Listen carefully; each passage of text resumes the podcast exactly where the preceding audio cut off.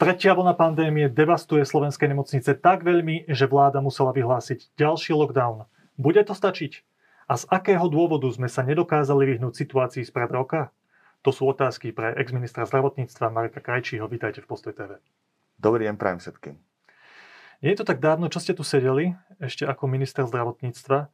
A ako prvému médiu ste hovorili o tej kľúčovej chvíli z decembra 2020, keď, kde vláda neschválila tým odborníkmi navrhnuté a vami podporované opatrenia.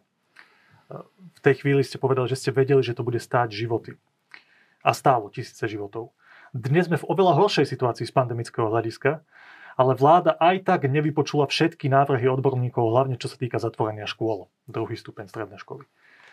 Opakujeme rovnakú chybu, pripomína vám toto rozhodnutie vlády niečo podobné ako to rozhodnutie, ktorého ste boli priamým aktérom?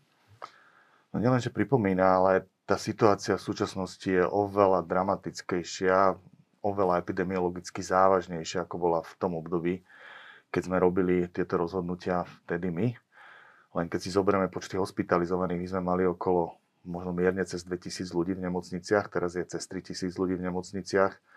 Čo sa také umrtí, tam sme mali tiež, myslím, že o niečo menej umrtí na brúbe tej druhej vlny, ako sú teraz a takisto menší počet samozrejme pozitívnych eh, v populácii. Takže a keď sa pozrieme na tie opatrenia, ktoré sa teraz prijali, tak eh, dokonca môžem áno povedať a súhlasiť s tým, že sú v niečom ešte slabšie, ako bolo v tom období, lebo tam sme naozaj išli do úplného zavretia aj škôl.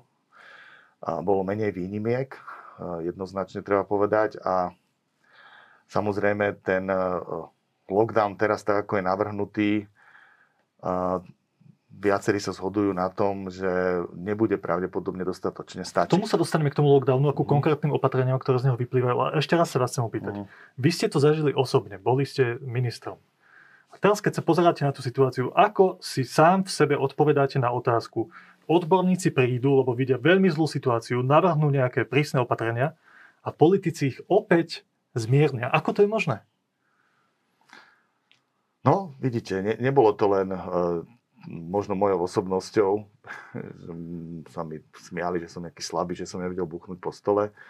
Ono na tej vláde, tam naozaj e, tie, tie diskusie sú častokrát veľmi tvrdé a každý si presadzuje svoje a potom vznikajú takéto situácie, ktoré áno, žiaľ, opakujú sa opäť a myslím si, že je to najmä na vrúb e, partnera zo SAS, ktorý neustále ten management pandémie si predstavoval oveľa miernejší a myslím si, že to, ten ich pohľad na manažovanie pandémie je naozaj že nedostatočný a, a spôsobuje potom obrovské problémy.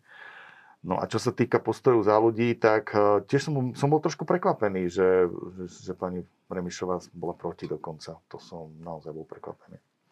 No, pán minister Lengvarský neplakal ako vy pred rokom. O jeho zlyhaní hovorí maximálne tak opozičný smer, možno Igor Matovič vás ale z ministerskej stoličky vytlačil tlak znútra vlastnej koalície. Keď sa pozeráte na tú dnešnú situáciu, necítite osobnú krivdu?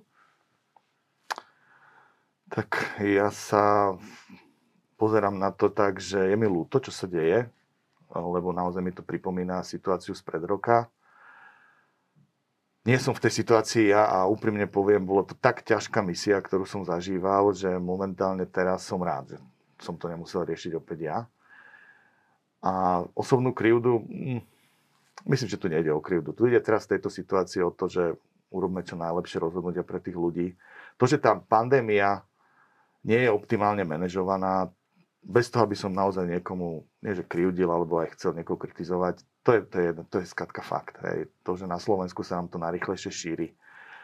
V podstate pri tretej vlne, keď dojde k niečomu takému, ako je lockdown, tak viac menej by sa to dalo povedať, že zlyhal manažment tej pandémie. Tej pandémie v tretej vlne, keďže máme očkovanie, a máme dokonca samotesty, oveľa teda jednoduchý spôsob aj masívnejších testovaní, máme skúsenosti z predchádzajúcich vln, tak sa naozaj dá povedať, že tam, kde musia krajiny pristúpiť k zavedeniu lockdownu, tak, a, tak niekde sa urobila chyba, že sa to dostalo až tak ďaleko. Viete pomenovať, kde presne sa tá chyba stala? No, Teraz sa nepýtam preto, aby som niekoho kritizoval, ale aby sme vedeli, kde je problém, aby sa naň dalo Tak a ja by som bol tiež rád, aby to tak nevyznelo, pretože stále sa učíme a diskutujeme o veciach a nakoniec nikto netvrdí, že my musíme mať tiež 100% pravdu, ale Chyby, chyb bolo samozrejme viac. Musíme začať tým, že máme veľmi malo zaočkovaných ľudí. Na jednej strane bola silná antikampaň aj zo strany opozície, čo je veľmi dôležitý faktor. Najlepšie zvládajú pandémiu e, krajiny, kde tá spolupráca opozície a koalície je čo by som povedal najlepšia a je, ja by som povedal propandemická. Teda snažia sa skôr hľadať riešenia ako prísne opatrenia uviezť do tej praxi. Tá opozícia častokrát kritizuje vládu za mierne opatrenia, navrhuje tvrdšie opatrenia, no u nás je to žiaľ úplne, úplne ináč. Takže toto samozrejme nepridalo na tom, že množstvo ľudí, a najmä pravdepodobne voličov práve opozičných strán, ako, ako Smer sociálna demokracia, eventuálne hlas, sú práve ich voliči, tak nie sú zaočkovaní. Na druhej strane v marci, keď som ja odchádzal, tak tá dôvera v očkovanie bola 70% keď si povieme, že sme mali donedávna, teraz možno máme zaočkované na úrovni 46%, tak je tu problém. Je tu určite problém. Čas ľudí by sa zaočkovať asi dalo. Možno trebalo tú vakcínu k ním bližšie priblížiť. Určite trebalo viac posilniť mobilné, mobilné e, očkovacie týmy. Viac sa malo diskutovať, viac sa malo očkovať možno na verejných priestranstvách na rôznych miestach. Takže tu určite je problém, prvý taký logistický. Druhý problém je ten, že Hovorilo sa uh, už od, by som povedal, konca augusta, že, že ochrana, ktorú poskytuje vakcína, je zhruba okolo pol roka. Vedelo sa to, Izrael bol ako jedna z prvých krajín, ktorá samozrejme prvá začala očkovať a keď chcela zraziť deltu vlnu, tak sa jej to podarilo zraziť až, keď preočkovala treťou dávku 40% populácie. Napriek tomu, že sa to vedelo, tak to očkovanie treťou dávku sa odkladalo. A to sú žiaľ ľudia, ktorí, keď sú najmä starší, po 6 mesiacoch potom napriek tomu, že sú očkovaní, môžu ochorieť, môžu skončiť v nemocnici, môžu mať vážny priebeh. No a problém je aj, že sa o tom nekomunikovalo, pretože málo sa komunikovalo, že aj očkovaný môže roznášať to ochorenie a že aj ten, kto bol očkovaný, môže ochorieť a keď bol očkovaný neskôr ako po 6 mesiacoch od druhej dávky, alebo keď je viac ako 6 mesiacov po druhej dávke, tak ten priebeh môže byť vážny. A toto všetko, keď si, keď si vlastne zhrnieme, tak zistíme, že logicky a tá vlna sa nám začala, začala vyvíjať veľmi nepriaznivo. Deti sme pustili do škôl bez toho, aby sa mohli otestovať aj samé. Nemali k dispozícii testy hneď na začiatku. Niektoré krajiny to takýmto spôsobom riešili. No a samozrejme, veľmi málo sa hovorilo o tom, že keď chceme žiť v slobode pri takej nízkej miere zaočkovanosti, my potrebujeme hneď do začiatku viac testovať. A možno keby sa viac testovali tí nezaočkovaní, tak aj skore by možno prišli na to, že lepšie sa zaočkovať, ako sa tak veľa testovať. Ja tam vidím ešte jeden problém, lebo to najpalčivejšie momentálne sú naše nemocnice a stav v našich nemocniciach. A keď sa o tom rozprávame aj moji kolegovia s rôznymi odborníkmi, tak oni tvrdia, že máme, že technicky sme celkom pripravení aj na o mnoho väčšie množstvo ľudí, aký sú, koľko je momentálne v nemocniciach, ale nemáme personál, ktorý by sa o tých pacientov postaral. Nemáme dosť lekárov, zdravotníkov, ktorí by obsluhovali umelé plúce, ventilácie a tak ďalej. A v tejto oblasti, hovoria tí odborníci, to je ďalší problém, lebo sme nedokázali nejakým spôsobom motivovať tých lekárov, zdravotnícky personál a pripraviť ich, ako, aby sme mali viac zdravotníkov na tú tretiu vlnu. To je relevantný argument, alebo je ten problém tak dlhodobý s tými zdravotníkmi, že to nevieme vyriešiť v priebehu času medzi druhou a treťou vlnou? Tak e, ja úprimne veľmi držím palce zdravotníkom, ktorí teraz eh, musia prechádzať naozaj, jak to žiaľ, tak môžem povedať, peklom vo svojich nemocniciach a ja sa nedivím, že a najmä zdravotné sestry, že už, už nevládzu. A takisto viem si predstaviť, že táto pandémia urýchlila odchod do dôchodku mnohých zdravotných sestier, možno aj lekárov. A teda tá situácia s personálom je určite neúplne taká dobrá, ako bola počas druhej vlny. Na druhej strane si treba uvedomiť, že máme tu očkovanie a ja predpokladám, že väčšina zdravotníkov je buď zaočkovaných, alebo aj ten COVID už prekonala, najmä tí, čo pracovali na týchto oddeleniach. A my sme v druhej vlne práve zápasili s nedostatkom zdravotníkov, lebo boli v karanténach. Takže ja si dovolím povedať, že ten stav zdravotníkov z tohto pohľadu možno je veľmi podobný, ale naozaj zdá sa, ako keby, čo sa týka mechanizmu tej reprofilizácie, zatiaľ nebola úplne taká efektívna, ako, ako sme dosahovali my. A tam to bolo vďaka tomu, že, e, že môj štátny tajomník Peter Stachura veľmi intenzívne komunikoval s tými nemocnicami. On to si centrálne to riadil z pozície ministerstva a, a naozaj hľadal každé jedno voľné lôžko neuspokojil sa častokrát s, s údajmi, ktoré mu poskytli nemocnice, ale išiel osobne do tých nemocníc, hľadal tam tie lôžka, robil konzultácie a potom aj dohľadal na to, aby sa tie lôžka naozaj spravodlivo zaplňali. A preto si myslím, že dokázal uh, reprofilizovať väčší počet aj ventilátorov, aj, aj teda lôžok celkovo v nemocniciach. Ale tu si myslím, že ešte uh, ministerstvo uh, má pred sebou myslím, výzvu, že takýmto spôsobom tú reprofilizáciu navýšiť, aby sme nemuseli pri 3000 hospitalizovaných pacientov zažívať ten obrovský stres, ktorý teraz zažívame. Končím túto časť našej diskusie opäť politickou otázkou, lebo sme od tej politiky prechádzali k odborným témam. Keď ste vy, sa vám nepodarilo spolu s konzíliom presadiť tie prísne opatrenia, tak e, médiá hovorili vrátane nás, že ste mali byť prísnejší, zatlačiť, položiť aj svoju funkciu, zatlačiť na tých koaličných partnerov, aby sa tie opatrenia prijali, boli jednoznačne potrebné a ich dôsledkom ich neprijatia bola strata životov. Bavili sme sa o podobnosti s dnešnou situáciou na vláde vo vládnej koalícii, plus sme hovorili o nejakých zlyhaniach v manažmente pandémie.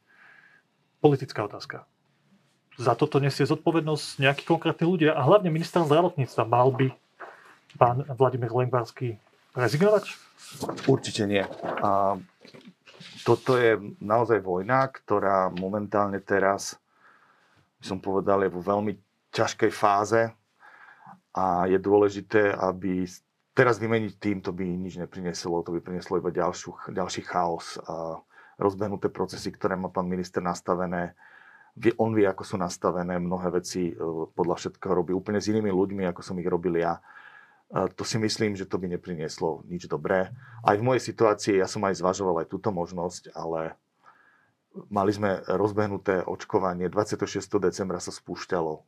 Ja keby som odstúpil, ja neviem, 14. decembra, ja si neviem predstaviť, že ako by to naozaj pokračovalo potom bezo mňa ďalej. To by, to by vznikli obrovské problémy a tam sme potrebovali naozaj zabojovať, aby sme čo najrýchlejšie očkovali a vďaka Bohu sa nám to aj podarilo, lebo e, začali sme ako jedna z prvých krajín očkovať veľmi úspešne a mali sme veľmi rýchle tempo očkovania, v podstate až do marca sme sa pohybovali v hornej časti e, tých krajín v Európe, dokonca ako 5. niekedy 2. miesta.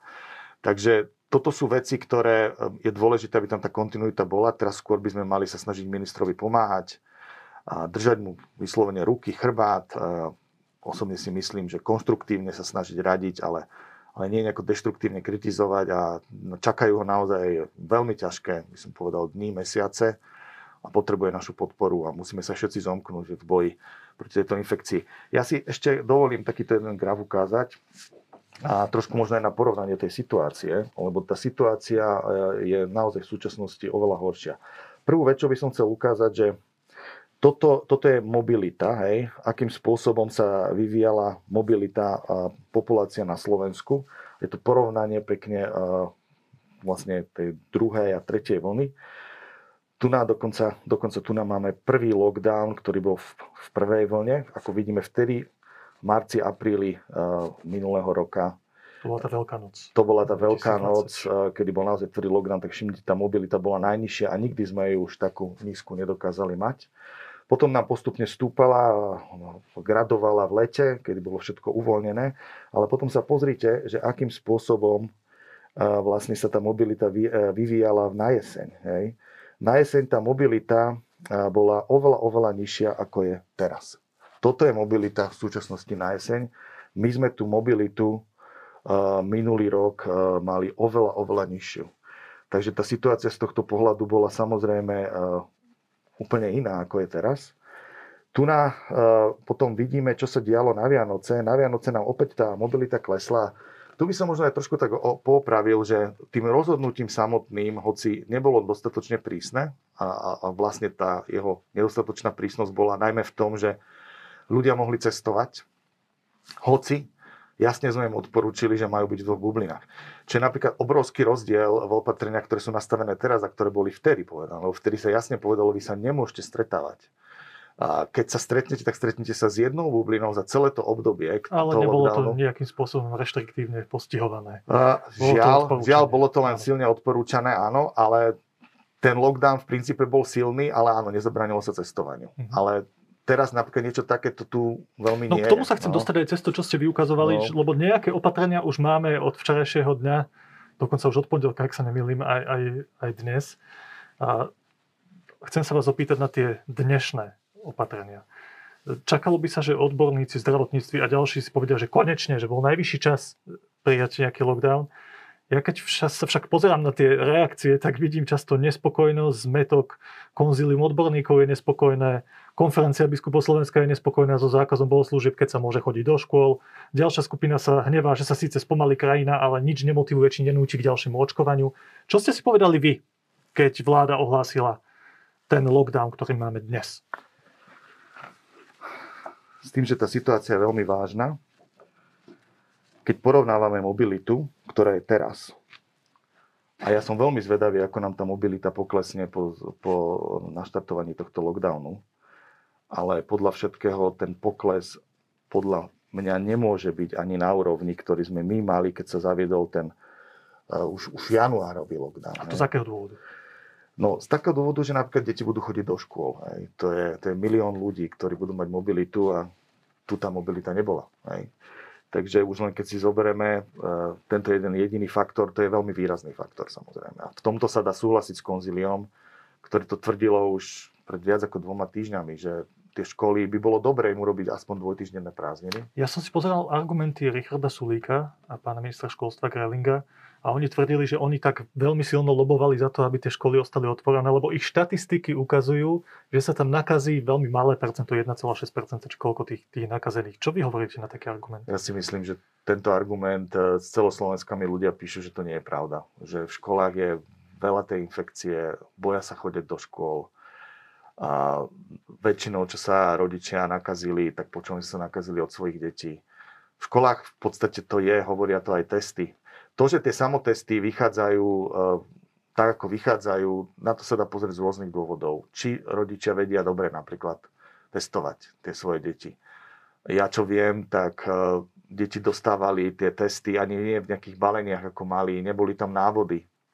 A počul som, že sa s nimi obchoduje, s tými testami. A samozrejme aj do tej aplikácie vy nemusíte napísať výsledok toho testu, to je dobrovoľné.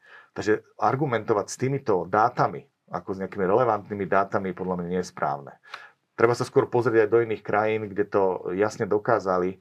Napríklad štúdia v Nemecku na jar eh, dokazovali to, že keď sú spustené školy, aký to má vplyv na, na výskyt infekcie v populácii. Keď boli otvorené školy a tí deti sa vôbec netestovali, tak ten, tá, ten problém eh, v populácii bolo 20% horší keď sa tie deti testovali, ale nie jedenkrát denne, ale naozaj minimálne dvakrát týždenne, tak sa podarilo vtedy zraziť, uh, by som povedal, ten výskyt vírusu v populácii len na 6%, teda o 6% bol horší, ako keby boli zavreté školy. Takže ja tiež nie som úplným zástancom, že, že tie školy musia byť definitívne zavreté, avšak musí sa testovať spôsobom, ako sa testuje inde, teda tie testy by sa mali vykonať minimálne pod dohľadom učiteľa, keď deti prídu ráno do školy a keď je nejaké dieťa pozitívne, tak okamžite vie pani učiteľka aj celá trieda, že tam nejaké dieťa pozitívne bolo a na základe toho potom robiť opatrenia.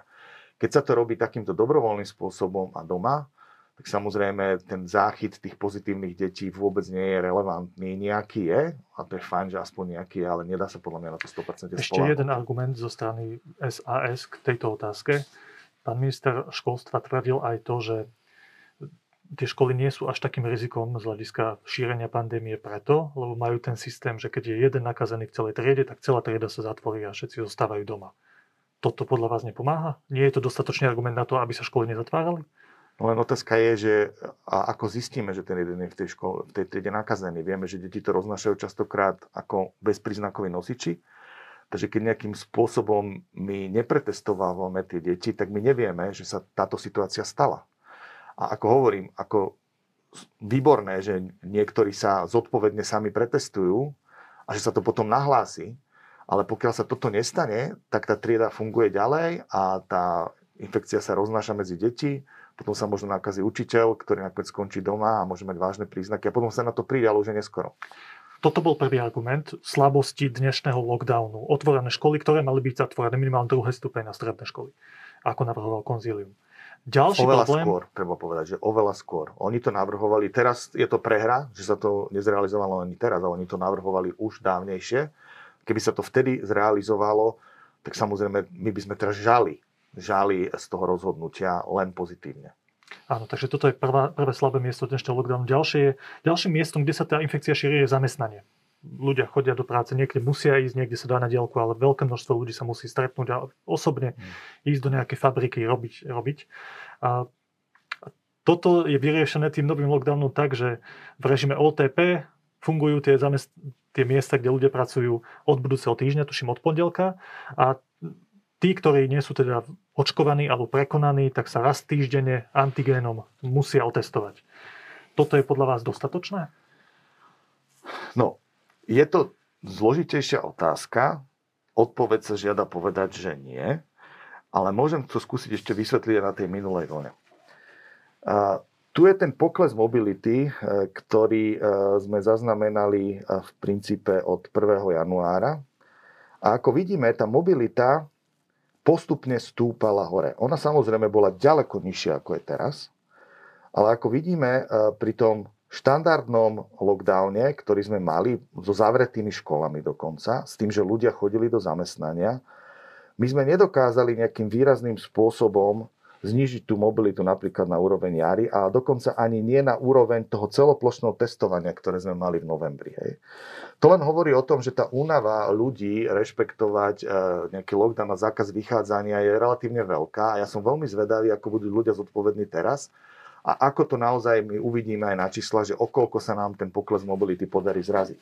Ale čo je veľmi dôležité, tak to je toto, že, že tu nám máme 7-dňovú incidenciu, ako sa nám vyvíjali vlastne pozitívni v populácii a ako vidíme, tak vlastne my aj napriek e, tomu lockdownu a zníženiu tej mobility, ktoré sa nám podarilo dosiahnuť tie úrovne, tak my sme stále sa nevedeli e, viac menej dostať nejakým prúčným spôsobom smerom dole a zraziť tú infekciu v populácii, ktorá bola veľkým spôsobom rozbehnutá. A to, že je rozbehnutá teraz, o tom nie je pochyb.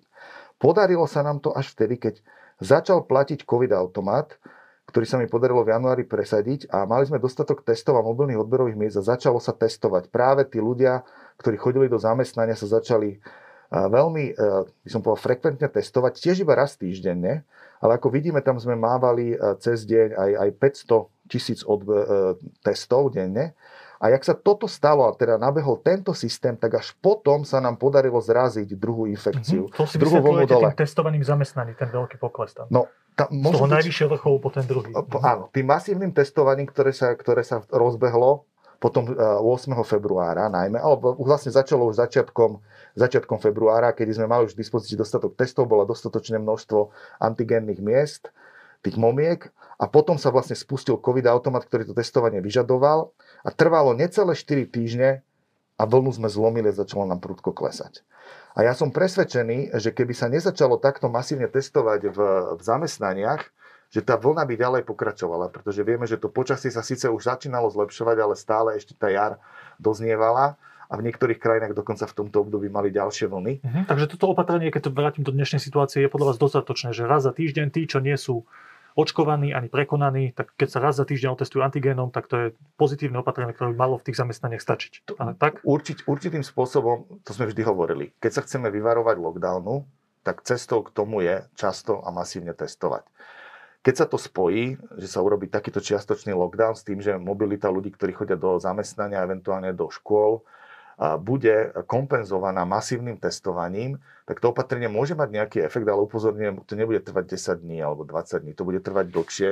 Aj v tom februári, keď sme mali ten lockdown už veľmi dlho, dva mesiace, tak na to, na to sme potrebovali až okolo 3 týždne, aby toto opatrenie vlastne sa prejavilo. Presne na to sa vás chcem opýtať, lebo som sčítal vyjadrenie matematika a analytika tej pandémie Richarda Kolára, ktorý tvrdí, že po tých desiatich dňoch, ako premiér ohlásil, že po desiatich dňoch sa začne vyhodnocovať, či ten lockdown pomohol, on tvrdí, pán Kolár, že my vlastne nebudeme vedieť posúdiť, čo sa tu na Slovensku stalo, že či ten lockdown funguje alebo nie, do akej miery, pretože hospitalizácie a číslo, koľko ľudí je v nemocniciach, nám nepovie skoro nič o vývoj pandémie, keďže tie nemocnice sú plné a budú hovoriť len o tom, ako sa podarilo reprofilizovať lôžka v jednotlivých nemocniciach, nie o tom, aký vysoký je dopyt a koľko ľudí potrebuje ísť do nemocnice a tak ďalej. On tam rozoberá všetky tie argumenty a pýta sa, že hovorí, že som zvedavý, čo chcú po desiatich dňoch vyhodnocovať s týmto jeho tvrdení súhlasíte aj po vašej skúsenosti s manažmentom pandémie? Že Hm. nebudeme po desiatich dňoch pri tomto lockdowne vedieť, čo sa stalo?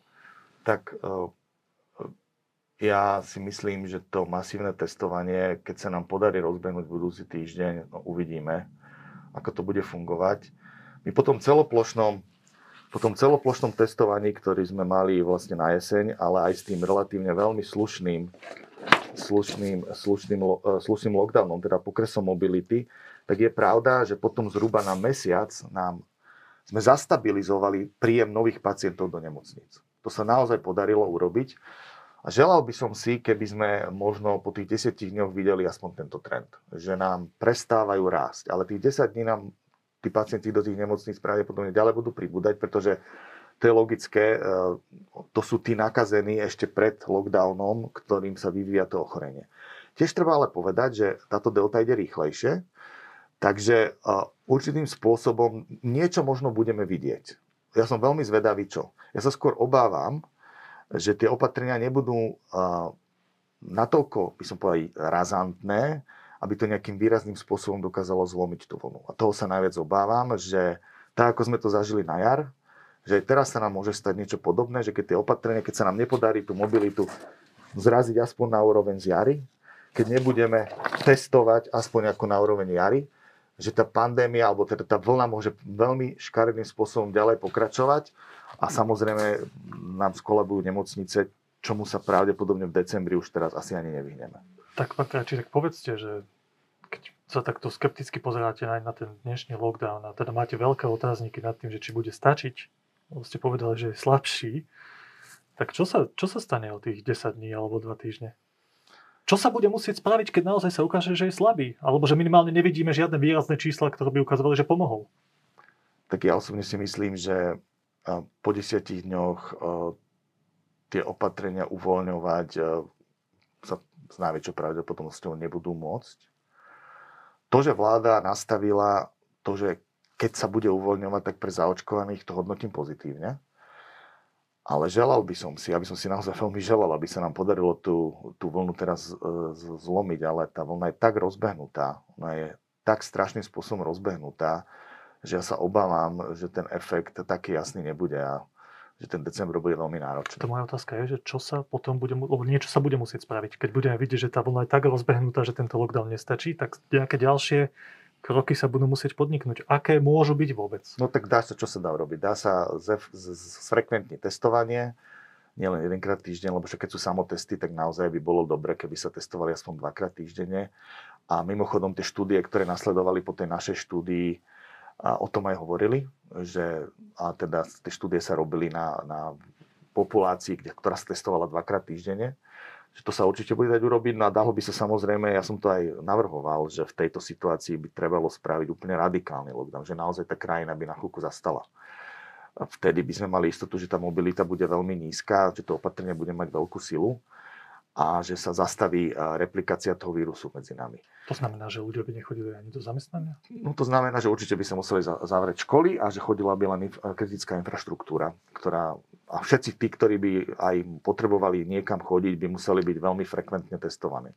Ja tu mám riešenie zo zahraničia. Rakúšania sa rozhodli ísť cestou tvrdého lockdownu a následné povinné očkovanie s prísnymi trestami. Toto nie je cesta. No, zabudli sme rozprávať o očkovaní. Každý lockdown. Preto je lockdown určitým terminálnym riešením tejto tretej vlny, ale určitým spôsobom sa, by sa mu všetci mali snažiť e, vyhnúť, pretože je ekonomicky drastický a on nám v princípe len odsúva riešenie problému. Ten problém, alebo riešením problému je, každý z nás sa s tou infekciou musí stretnúť, aby si vytvoril imunitu a aby sme teda do- dostali určitý, určitý úroveň kolektívnej imunity. Tá kolektívna imunita pri delte by mala byť niekde okolo 90%, je veľmi vysoká. To, akým si spôsobom môžeme vytvoriť imunitu, je buď to, že prekonáme to ochorenie, teda vláda by mohla nejakým spôsobom regulovane, regulovane premorovať určitú menej rizikovú časť populácie, čo si myslím, že je správna časť pri prístupe v manažmente pandémie. No a potom samozrejme ochrana tých, ktorí, e, keby sa e, za infekciou stretli, tak na ňu môžu veľmi škaredo doplatiť, zahltiť systém. To sú vlastne tí rizikoví, starší, chronicky chorí ľudia, ktorí potrebujú byť zaočkovaní, ktorí potrebujú byť rýchlo preočkovaní teraz treťou dávkou, pretože pre nich stretnutie s infekciou môže mať fatálny priebeh. Takže toto je to podstatné, čo sa musí diať pri manažmente pandémie, že ľudia majú byť očkovaní a keď teda aj očkovaní nechcú byť, tak pandémia musí byť tak regulovaná, aby tí, čo sa neočkujú, sa regulovane premorovali tak, aby nám neskoloboval systém. Keby ste minister zdravotníctva, tlačili by ste na to, aby sme zaviedli povinné očkovanie minimálne tej, tej rizikovej skupiny, ktorá sa nedá e, kontrolovane premorovať? Presne tak. Tam e, si myslím, že každý jeden e, občan našej krajiny si musí uvedomiť, že pokiaľ ten vek je už vyšší, väčšina tých ľudí bere už aj nejaké lieky najmä keď berú AC inhibitory, je to, je to naozaj veľmi nebezpečný, by som povedal, rizikový faktor toho, ako tá infekcia by sa u nich mohla vyvíjať. Títo ľudia sa s infekciou skôr či neskôr stretnú. Teraz, keď bude lockdown a vydržia doma, keď lockdown skončí, tá infekcia sa znova s nimi stretne. Nedá sa vyhnúť tomu, že oni budú musieť čeliť stretnutia s tým vírusom. A keď budú, keď sa s tým vírusom stretnú ako zaočkovaní, tak majú vysokú, vysokú pravdepodobnosť, že ten vírus neohrozí ich zdravie a ich život. A keď sa nezaočkujú, tak tá prognoza je veľmi zlá. Opýtam sa, začali sme politicky, aj skončíme politicky. Keď vidíte vašich kolegov vo vláde, aj v parlamente, a vidíte, že na vláde nedokázali vaše kolegovia schváliť ani to odporúčanie konzília, aby sa zatvorili druhé, stup, druhé stupne škôl, a stredné školy, druhé stupne základných škôl a stredné školy, myslíte si, že je naozaj reálne, že táto vláda schváli povinné očkovanie čo len pre nejakú skupinu populácie? Tak e, ako sa to teraz stalo? Teraz sa to stalo tak, že dovolili strane Sloboda, Sloboda Solidarita vetovať ako keby jedno opatrenie. Jak takéto isté veto by bolo v tejto situácii dovolené strane Smerodina, ktorá je podľa všetkého proti povinnému očkovaniu no tak sa to nestane. To je jednoduchá matematika.